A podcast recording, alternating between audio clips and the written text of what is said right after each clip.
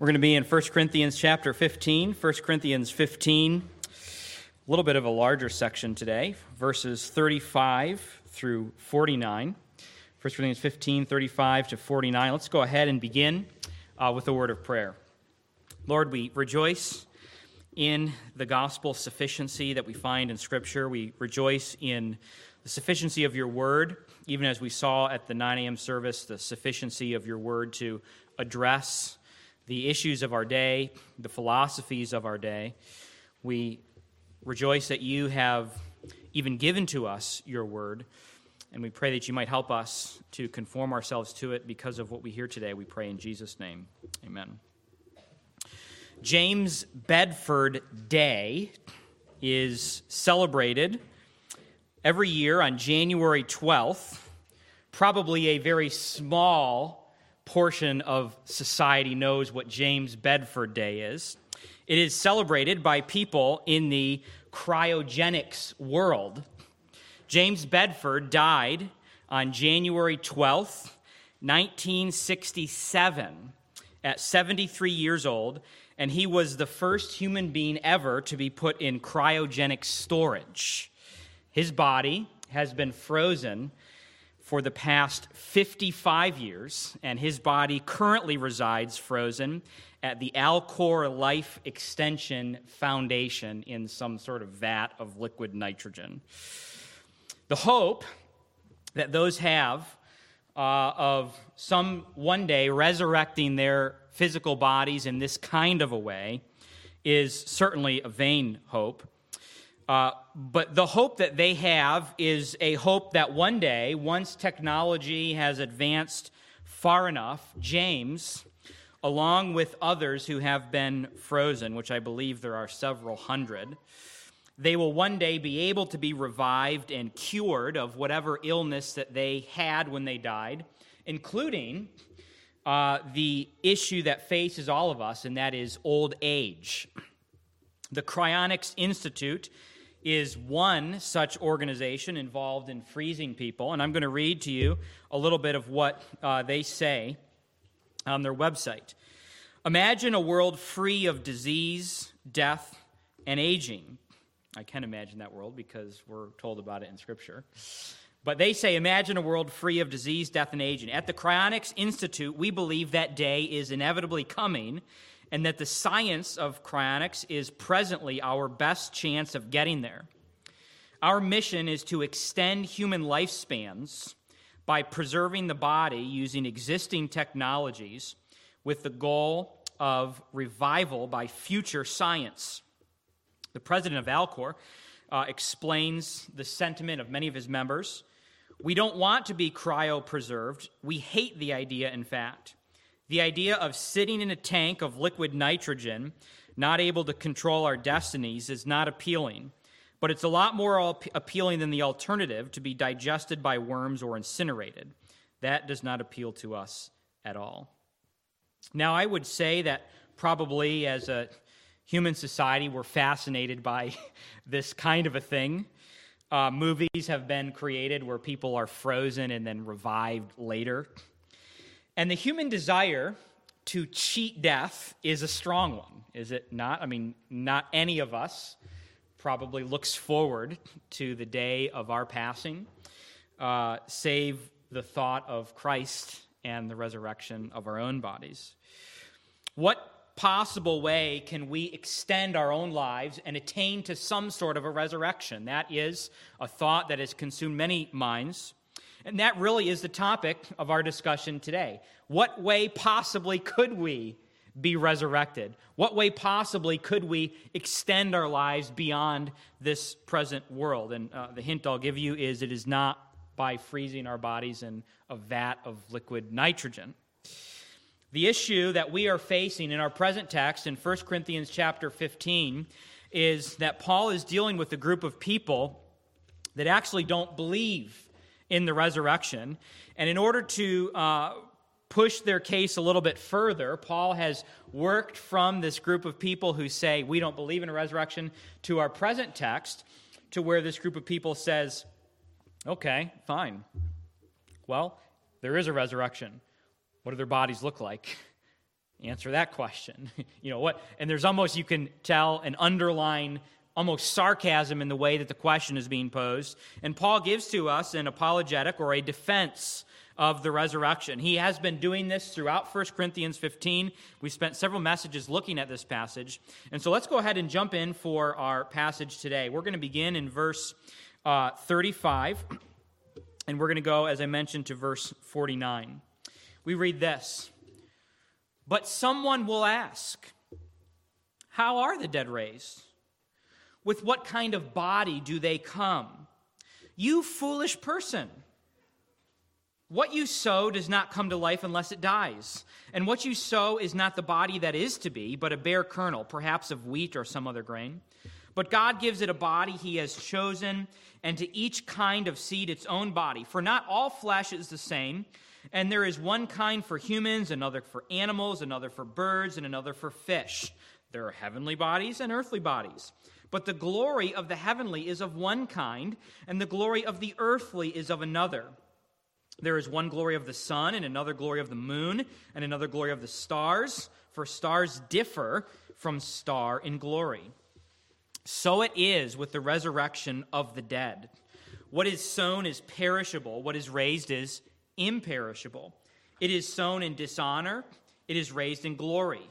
It is sown in weakness, it is raised in power. It is sown a natural body, it is raised a spiritual body. If there's a natural body, there's also a spiritual body. Thus it is written the first man, Adam, became a living being, the last Adam became a life giving spirit. But it is not the spiritual that is first, but the natural, and then the spiritual. The first man was from the earth, a man of dust. The second man is from heaven. As was the man of dust, so are those who are of heaven uh, or so are those who are of the dust, as is the man of heaven, so also are those of heaven. Just as we have borne the image of man of dust, we shall also bear the image of the man of heaven. We are going to look at this in four sections. Uh, I apologize for the lack of creativity in the outline today, but simply we're going to see an objection and answer number one, answer number two, and answer number three. And this is really the section or the, the, the format that Paul is going to follow uh, for us today. So let's begin here, right in verse 35, with the objection simply stated. Paul leads into this section with a Corinthian objection, and the objection simply is this Someone will ask, How are the dead raised, and with what kind of body do they come? Now, the rest of today's section, you can write down that the rest of the section today is an answer or multiple answers to this one question. This one question is accompanied by all this passage and all this text answering this simple objection. And there is something in this passage that we have to remember, uh, be reminded of, and that is 1 Corinthians 15 as a whole is the go to passage in Scripture on the defense of resurrection, okay? Not just Christ's resurrection, as it is talked about in here, but also the resurrection of our own bodies as believers in Christ. And this chapter, as we have said and noted, is devoted to one doctrine. It is devoted to this specific doctrine of the resurrection. And consequently, we had noted earlier in this uh, chapter that there are only five imperative verbs in the whole chapter. And as you remember, an imperative verb is a verb of command. We tend to find many of our uh, Christian applications to doctrine in the imperative verbs do this, do that. You should not do this. You should act this way. Those are imperatives. And there are very few in this passage as a whole because Paul is mainly concerned with providing uh, a defense of this particular doctrine. In fact, this passage really is one big debate is, is what it is. It's one big argument for the truth of the resurrection from uh, the dead. And so the objection that we face here is very clear. The objection or the question is how are the dead raised? And this question only makes sense if God is excluded from the picture. I mean, these Corinthian Christians should not have even been asking this question in the first place because of what because of God. And so this question that they pose only makes sense in a world where there is no such thing as God. And so Paul is going to be, in fact, kind of harsh in his answer to this question. Uh, after all, the, the earth, I mean, if you're thinking of this from their perspective, or if you're thinking of this question uh, from the perspective of there is no God, uh, the question may make sense from that perspective. The earth and the universe being 6,000 years old, lots and lots of people have died, and people who lived 6,000 years ago, their bodies exist today only in the form of dust, probably scattered now over the face of the earth. People have been ripped apart by wild animals. People have died at sea. People have been burned to death, and so on and so forth. And so the question that they ask makes sense to them, but they're asking the question how could these bodies that have been scattered all over the face of the planet undergo a resurrection? What kind of body is going to come from that? That is the question. And Paul begins to answer this question in the next verse. And perhaps here it would be appropriate to quote Paul from the book of Acts as kind of an initial uh, answer to this question. And that is Acts 26 and verse 8, where he's before, as you remember, King Agrippa. And Paul simply says, Why is it thought incredible by any of you that God raises the dead? are, are, you, are you seriously pondering this question? I mean, is this seriously a problem for you that, that God, you think God couldn't do this? So does you think God is somehow unable to do this particular task? And that is the question. And he gives to us the first answer in verses 36 through 38. And he begins here with really a harsh statement um, where he says in verse 36, You foolish person. What you sow does not come to life unless it dies, and what you sow is not the body that is to be, but a bare kernel, perhaps of wheat or of some other grain. But God gives to it a body as He has chosen, and to each kind of seed its own body. Now, the Greek in this, you see in the English, or the ESV, if that's what you have in front of you, um, says, You foolish person. Um, the ESV, I think, probably a little bit softens it. The Greek literally just says fool. Um, in fact, most translations tend to soften a little bit. The, the NIV, I think, softens it even more when it says "how foolish," as if it. We're not. We're not going to. We're not going to call anyone a fool specifically. We'll just say how foolish. It's some random thought out there. When when when the Greek just says fool. You're a fool to, to even ask the question in the first place. It's interesting to me, um, for, for what it's worth, um, that American Christianity, in general, I think we have a tendency to, to soften uh, the hard parts of Scripture. Um, and this is a topic, I think, for another day, but one question to ponder is why is it, as American Christians, that we have a tendency to dislike the sharp, cutting rebukes of Scripture and embrace everything else about it? One of our tasks is um, to, uh, to, to avoid a lopsided Christianity, right? We want to avoid a, a kind of Christianity that is lopsided in that it only promotes certain portions of Christianity and hides or obscures other portions of Christianity. And so we want to be, as Christians, well rounded. We've talked about this many times, and we've simply used the phrase that we want to be whole Bible Christians, right? We want to be well rounded enough as believers in Christ to be able to both to do both of these tasks and that is number 1 to offer the comforting portions of scripture when uh, applicable and or offer the cutting portions when applicable. We don't want to become lopsided in one direction or another. We want to be well-rounded in our Christianity. Uh, but back to the point at hand, Paul gives a stinging rebuke. Um, he is saying that they are fools um, for even asking the question. Of course, you know the modern phrase uh, where we say there's no such thing as a dumb question, right? And uh, any of you who are teachers out there know that there is such thing as a dumb question, okay? And Paul apparently thinks that's the case here because he doesn't even he doesn't say oh, guys, that's, I mean, no question is a dumb question. He says, this is a dumb question. he says, you fool. What? Are you serious? You believe in God and you wonder how he can raise someone from the dead. This is a foolish question. And nevertheless, he is willing to entertain it. And so he says essentially this He says, Why do you wonder how the dead are raised? So easy and so simple and so elementary and so basic is this reality that you should understand that you are already watching many resurrections happen every single day around you. This is, this is what he says. He says, Why do you wonder how resurrections could happen when you already see resurrections happening all the time? Now, what, what are we talking about here? This is the case because Paul makes the argument that seeds, little tiny seeds, are kind of like a, a prototypical resurrection of sorts. It, he's using this as an illustration or as an example. It is a principle.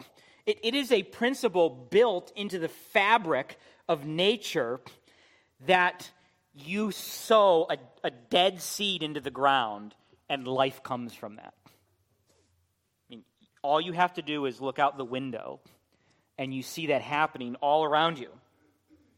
Now imagine that you find a man for some reason, I don't know why, has never seen anything grow in his entire life. Maybe he's lived his whole life in some kind of an underground concrete bunker or whatever the scenario is, okay? And you walk up to him and, and you show him a handful of seeds, and he's never seen seeds before, he's never read about them, he's never heard any of this kind of stuff before, and you tell him, if you put these in the ground, entire trees and bushes and grass and fruit is going to come from these little tiny dead things. He would look at you like you're insane. He, he, he would say, What are you talking about? This is, this is an impossibility. He may even laugh at you and ridicule you and mock you. But for us, it is the most basic, one of the most basic things about nature is that you put this dead little thing into the ground and giant trees can come from these little tiny seeds. So, why is a resurrection so hard to understand? You see, that's what Paul is saying here. Um, here's, here's what Paul is saying. I, I think I have it up here somewhere. No, I don't think so. I think you guys are on last week's uh, presentation or something. Anyway, follow along if you can. If not, I'll just read it all, okay? Uh, for us, the resurrection is something that we ought to be able to understand because it is so basic to human nature. And here's answer number one, okay? Answer number one is this If you watch one dead thing go into the ground, and rot, and life comes out of that, why is it so hard for you to watch another dead thing, our bodies, to go into the ground and rot, and life comes from that? And this is the point that he's giving. He's saying, You watch these things happen all the time. We live in a world where this is the norm. It's not a fringe thing. Everywhere you go, literally on the planet, you can see the result of dead things going into the ground and rotting and life coming out of that. That's what you see everywhere you go. But as 37 through 38 note, uh, says here, the things that come out of the ground are different from the things that go into the ground. Look at verses 37 through 38. He says this And what you sow is not the body that is to be, but a bare kernel, perhaps of wheat or some other grain. But God gives to it a body as He's chosen, and to each kind of seed its own body. Specifically, He says this that what you sow is not the body that is to be, meaning that there is a change that takes place, okay? So in, if you take an acorn, everybody knows what an acorn looks like, okay? And you see an oak tree, they don't look alike, right? They look different from one another, okay? But acorns always produce oak trees, okay? You don't put an acorn in the ground and you get a raspberry bush from that. And so, what Paul is saying is that there is a certain kind of a continuity and there's a certain kind of a difference. That's all he's saying. It's very basic. Okay? He's saying, in the same way, when we die, there is a continuity that happens at the resurrection. There is a similarity. There is something that connects us uniquely to our resurrected bodies, and yet they're not identical. They're not the same exact thing. There's some differences that happen there. Um, that, that is, and, and one of the things, actually, and we'll get to this in a minute, is that our bodies are weak, they are fragile, they're prone to illness, of course, prone to death, so on and so forth. We need bodies that, yes, have a continuity with our current bodies, but also a kind of body that is not weak and prone to sickness and illness. And those are the kinds of things that will change with our resurrection bodies. That's answer number one. Answer number one is you guys see life coming from dead things all the time, so you shouldn't be surprised when life comes from dead things. That's the normal pattern of life. That's answer number one. Answer number two is found in verses 39 through 41, and that is this. He said, Paul writes and says, For not all flesh is the same, but there is one kind for humans, another for animals, another for birds, and another for fish. There are heavenly bodies and earthly bodies, but the glory of the heavenly is of one kind, and the glory of the earthly is another. There is a, one glory of the sun, and another glory of the moon, and another glory of the stars, for star differs from star in glory. Here he describes simply the diversity in God's created order. There are animals, there are humans, there are plants, there are planets, there are moons. God did not create just one thing. Have you ever noticed that? Have you ever noticed that there's like lots of different things in the world that God created? It is for this reason, actually, and I don't know that this phrase would be too popular today, but the Jews used to refer to God as the great discriminator, meaning that God has discriminated in his creation. He has not created everything to be identical. He has not created only water or only the sky. He's not created only the universe, uh, the, outer space. He's not created only stars. He's not created only people. He's created everything with all of this kind of uh, discrimination going on in his creative work. Now, all you need to know uh, to understand this, there's, all, there's one prerequisite to understanding Paul's second answer, and that is this you have to have eyes in your head. Okay? If you have eyes in your head, you can understand answer number two. Okay? My understanding is that there are more than 7,500 different kinds of apples in the world. Okay? That's only apples. That's it. Just apples, okay? Now multiply that diversity in God's creation by all of the thousands of plants and animals and all of that that God has created. There, there are endless variations of everything. There are snowflakes at this very moment, somewhere on planet Earth, snowflakes are falling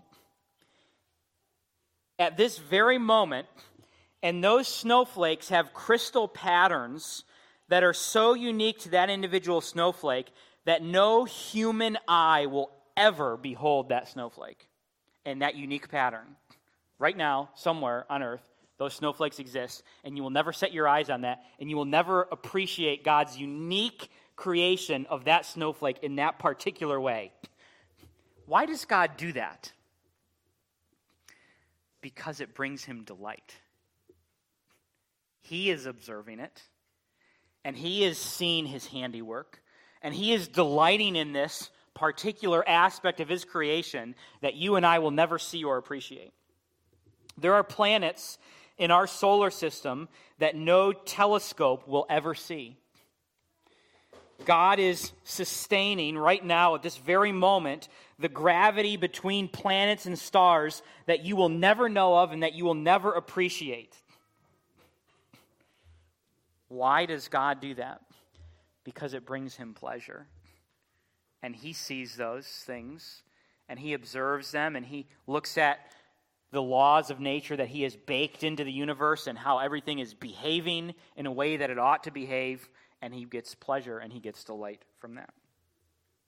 Each created thing brings God pleasure, and according to this passage that we're looking at right now, each created thing in the universe carries with it its own kind of glory. There's a glory for this, there's a glory for that. Uh, this is unique and that's unique, so on and so forth. God has created, because it brings him delight, these various glories to differ. And the point is that our resurrected bodies will differ in glory from our current bodies. Okay? Now remember, Paul is answering a question. And that question is one that he deemed to be a foolish one, but he answers it nonetheless. Okay? And this is what the answer is to this question, or the second answer, and that is this Why is it so hard for you to see that our resurrection bodies will be similar yet different? Open your eyes, and you will see that God's creation is comprised of differences. It, it, you see the progression of the arguments here? They're saying, we don't believe in a resurrection. Okay, but if we did, what kind of bodies do they come in, Paul? Tell us about this, Paul. And he says, well, number one, uh, you guys watch life come from dead things all the time, so that shouldn't surprise you. Uh, number two, it also shouldn't surprise you that our glorified bodies are going to look different than our present ones because um, God creates different things. So open your eyes and you'll see that God is not limited to only create one thing. That's number two. And now he goes on to the third answer, which is in 42 through 49. Now, I want to preface this final section by telling you at the outset something that you might find somewhat frustrating, and that is there is a limit to how many mysteries are going to be revealed by this text. Okay? In other words, some of you may walk away from this particular message with more questions than answers. Okay? You, you, may, you may walk away and saying, Give me more details. What will the resurrected body look like specifically? Am I going to look like I look at 25 years old? Am I going to look like my 30 year old self? What will my appearance be like? Will we have stomachs in heaven? What give me the specific details of how all of these things are going to happen and and uh, is my hair color going to be the same? How is all this going to work out? I am sorry to tell you that those kinds of questions are not answered by this passage, okay? And those kinds of questions will remain a mystery after this particular text. And if I can put a piece of application in here, right here and right now, that is be content with that. Okay? We believe in the sufficiency of Scripture, and God has given to us the information that we need to know. And apparently, we don't need to know all of the particularities of how all of that works. But there are general questions that this portion of Scripture is going to answer. Look at verse 42. He says, So it is with the resurrection of the dead. What is sown is perishable, what is raised is imperishable. It is sown in dishonor, it is raised in glory. It is sown in weakness, it is raised in power. It is sown in that. You see the differences he's giving here? You want to know what it looks like? Okay. It is sown a natural body, it is raised a spiritual body. If there's a natural body, there's also a spiritual body. Thus it is written the first man, Adam, became a living being. The last Adam became a life giving spirit, of course, referring to Christ. But it is not the spiritual that is first, but the natural, and then the spiritual. And the first man was from the earth, a man of dust. The second man is from heaven. As was the man of dust, so also are those who are of the dust. As is the man of heaven, so also are those who are of heaven. Just as we have borne the image of the man of dust, we also shall bear the image of the man of heaven. There are four contrasts given between the earthly body and the resurrection body. Okay? You want to know what the differences are between my body as it exists right now and the body that I will have, the resurrection body. Here they are, right here. Not every detail you want to know, but he gives some details. The first contrast is between perishable and imperishable. You understand the difference between those two things, right? Perishable, prone to corruption. This is in verse 42. The body that dies, meaning if you're listening to me right now, the body that you possess is a perishable body. It is prone to corruption, it is prone to sickness, it is prone to illness, and it is prone ultimately to, to physical death. Now, the Jewish view was that the body that is raised would be completely and totally identical in every way to our present body. But that's not the biblical view because we have one of the differences here, and that is your present body is perishable, your future body will be imperishable. Uh, let's note in particular Romans 8:21 that says the creation itself will be set free from its bondage to what? Bondage to corruption, okay? Creation, and this is of course all of creation at the, the, um, at the end of the age. But our bodies will be included in this, and that they will no longer be prone to corruption any longer. Our bodies will no longer be subject to decay. No more will we deal with deformities, sickness, illness, burns, infections, hearing loss, blindness, getting older, or any of those kinds of things.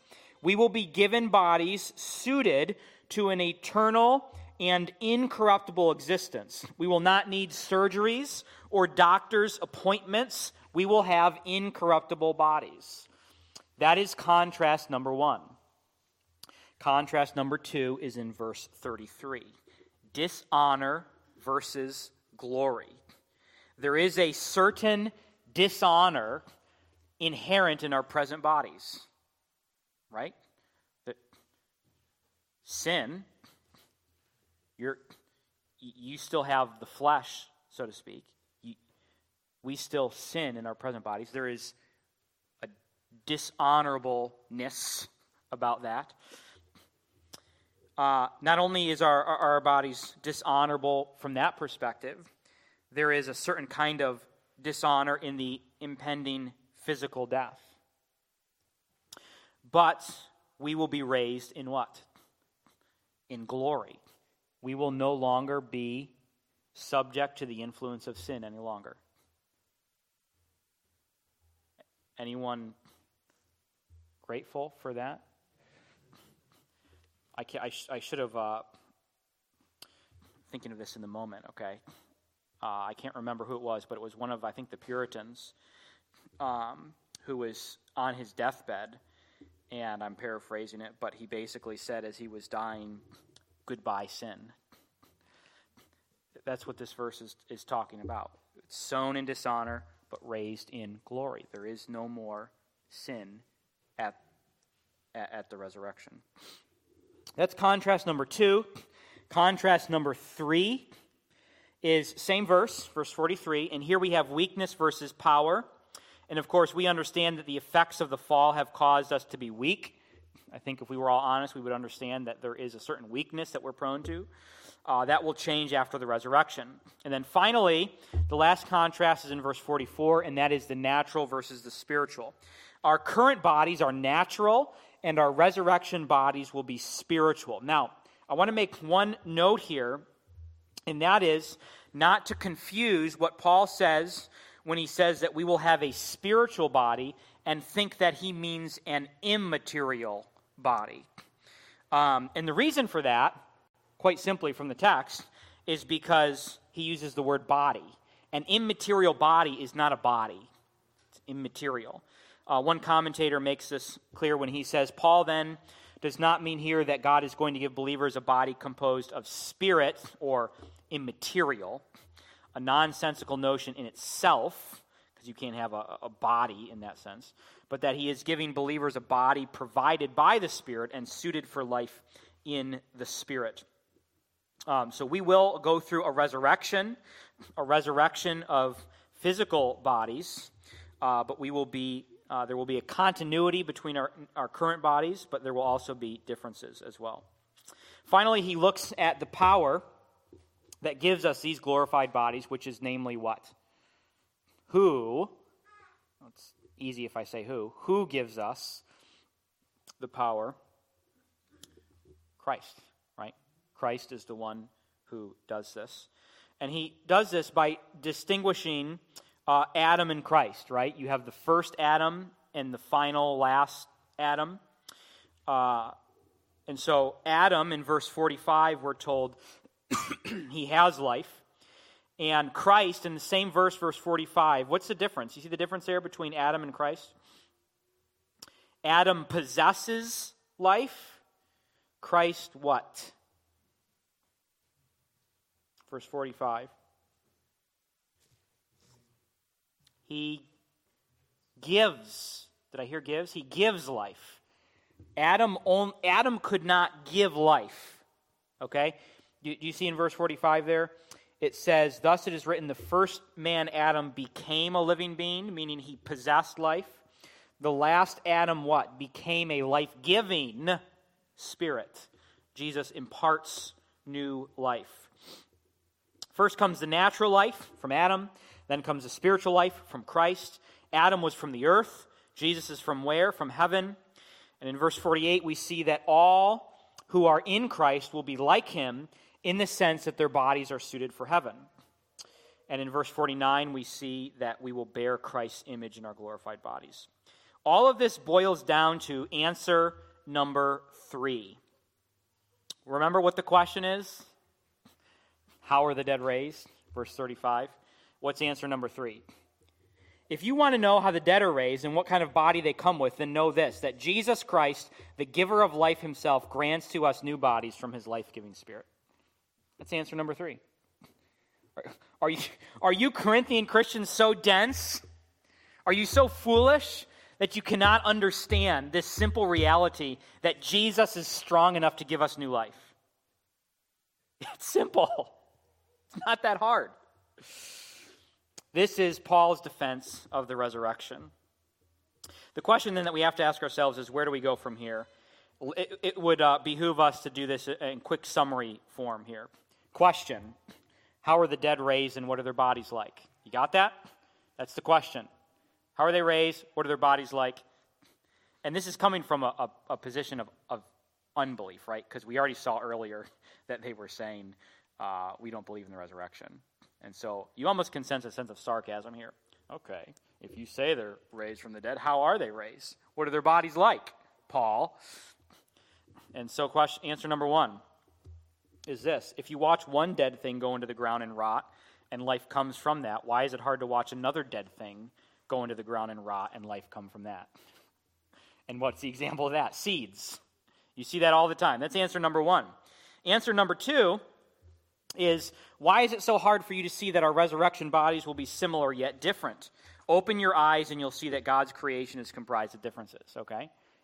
You, why are you asking this question? Open your eyes. God did not create just one thing. Of course, He's going to resurrect us, and it's going to be some differences in that. It's not going to be corruptible bodies anymore, for one, okay? And answer number three, as we just saw, of course, is if you want to know how the dead are raised and what kind of body they come with, then know this that Jesus Christ, the giver of life himself, grants to us new bodies from his life giving spirit. Now, one might wonder how might one apply this particular passage to our own lives? And of course, one application is that Paul has equipped us as we engage other people in conversation with some certain tools and arguments to use in defending the doctrine of the resurrection. That's a given here. But what are some other ways that we may apply this? You might remember that I had said earlier that there are only five imperative verbs in the whole section, and our particular section had none of them. There's no commands, there's none of that. And so, how might we apply this particular passage? Well, I'm going to give you three applications and I'm going to slowly work through these and explain how these applications come from this particular passage. And the first one is simply don't fear, have hope. Okay? Don't fear, have hope. And the reason that we can uh, pull this particular application from this passage is because of uh, this bridge that we'll make between 1 Corinthians 15 and 1 Thessalonians 4:13, which says this: We do not want you to be uninformed, brothers, about those who are asleep, aka those who have died, that you may not grieve as others do who have no hope. Right? You don't need to grieve or fear over those who have died before because we have hope of the resurrection. It's not found in tanks of liquid nitrogen, okay? It is found through Jesus Christ, it is found through the gospel. The point here is that because we know the resurrection is certain, we can have hope that our relatives who have gone before us, as well as one day when we die, will have life eternal. So don't fear, have hope. Number two, and by the way, that is hope through the gospel. Okay? This is not hope circumventing the gospel. This is hope through the gospel. We know that we have life through Christ, through repentance and faith in Him. That's application number one. Application number two is keep this present life in perspective. I'm, I'm, I'm going to confess to you that we're going to walk on a little bit of a tightrope here, okay? And re- remember this our present bodies, we, we do not have our resurrection bodies yet. Correct? Right? These are not our resurrection bodies, meaning that we will not, in this life, experience the fullness of heaven. Correct? There is still sorrow here, and it is okay to be sorrowful. Okay? There's still brokenness here. There is still weakness here. There is still all of those things here. Okay? What I have in mind is certain theologies that try to treat this life as if it were the next life. Me give you an example, okay? the prosperity gospel movement has a tendency to do this, right? Your best life now, okay? Health, wealth, and prosperity now, right? Now, here's where I'm saying we're walking a little bit of, of a tightrope. I'm, I'm not saying that um, we want to be sickly. I'm not saying that we ought to strive for, um, you know, being weak and all of those kinds of things that happen here. We, we know from Scripture that we are commanded to do certain kinds of things. We are to pray for one another to be healed and all those kinds of things.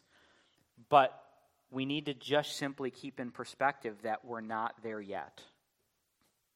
So don't claim what the prosperity gospel claims that you can have everything from heaven right here and right now. Is that so? Keeping this present life in perspective. Um, there's also certain theological movements that want to say that you can have sinless perfection here and now. Now, again, here's the tightrope that I'm walking. I'm not saying pursue sin. In fact, we ought to, to, to rigorously pursue holiness and righteousness, okay? But there are going to be people that will come along and say, You um, can be sinless, and I have attained sinlessness. Did you ever hear, by the way, there's possibly an apocryphal story, uh, not totally sure if it's true or not, but did you hear the story of when this happened to C.H. Spurgeon? Anyone ever heard this story before? C.H. Spurgeon was at some sort of a conference or a pastor's retreat or pastor's fellowship and one of the pastors got up at this conference and he preached that you can attain sinless perfection. And he says, Not only can you attain sinless perfection, I have attained sinless perfection. And as the story goes, Spurgeon retreats to his quarters for the night, and he is staying up all night long, wrestling and praying. And basically, he's asking God, How can I prove to everyone that this guy is wrong, that he's, that he's full of himself.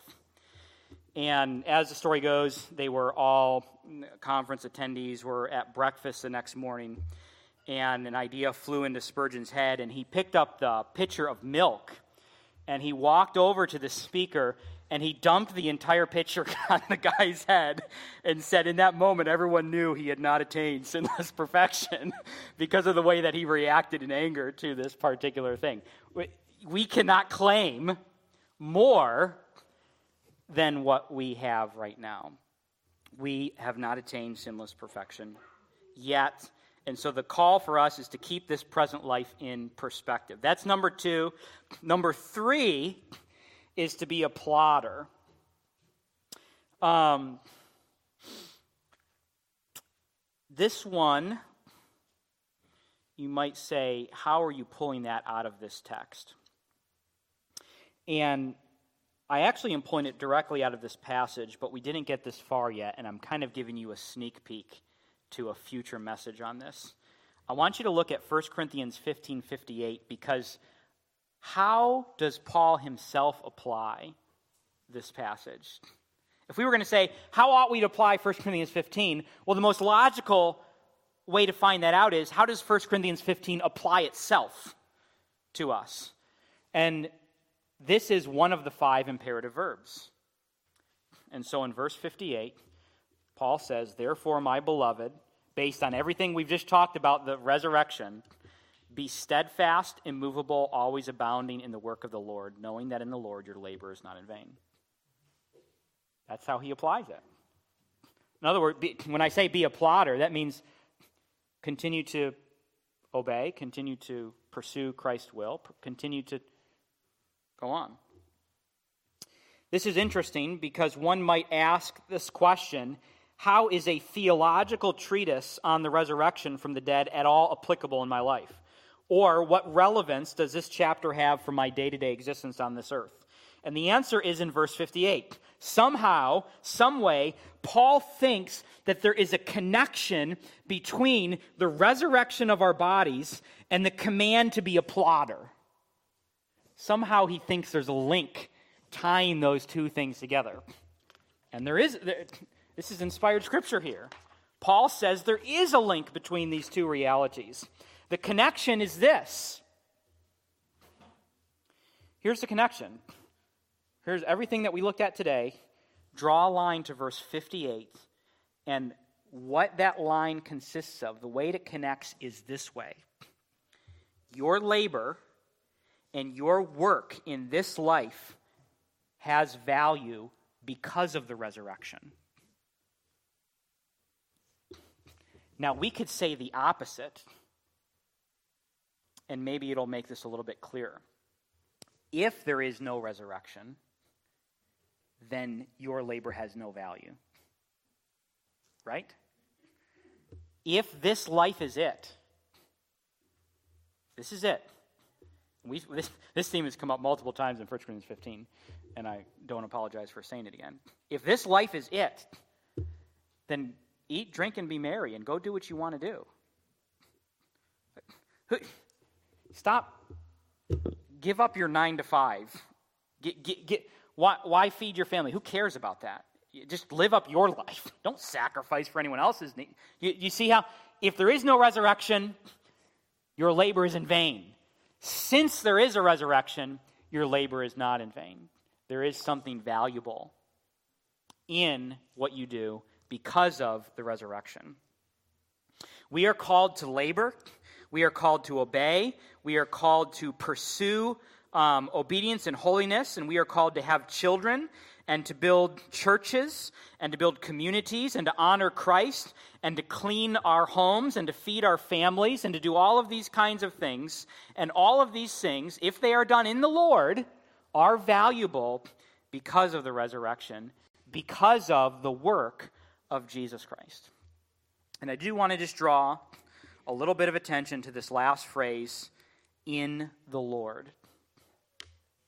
As we kind of wrap this up, your labor, he doesn't say your labor anything is not in vain. He specifically says that it's labor in the Lord, meaning that it is done enabled through the work of Christ. It is done for the glory of Christ, not for your own glory or for your own benefit, but ultimately for His. Here's, here's what we need we need Christ. And we need His grace to enable us to obey, to give us the desire to obey. We need the gospel, meaning this that if you are one here today and you don't know Christ, the call for you is to repent and believe in the gospel. That will rescue you from vanity. Christ rescues us from Solomon's vanity that we saw in Ecclesiastes. Christ rescues us and redeems us from the vanity of this world and gives us meaning and purpose because of what he does through redemption. Thank you, God, for your grace to us. We pray that you might help us to apply this passage to our own lives. We thank you for your grace. In Christ's name, amen.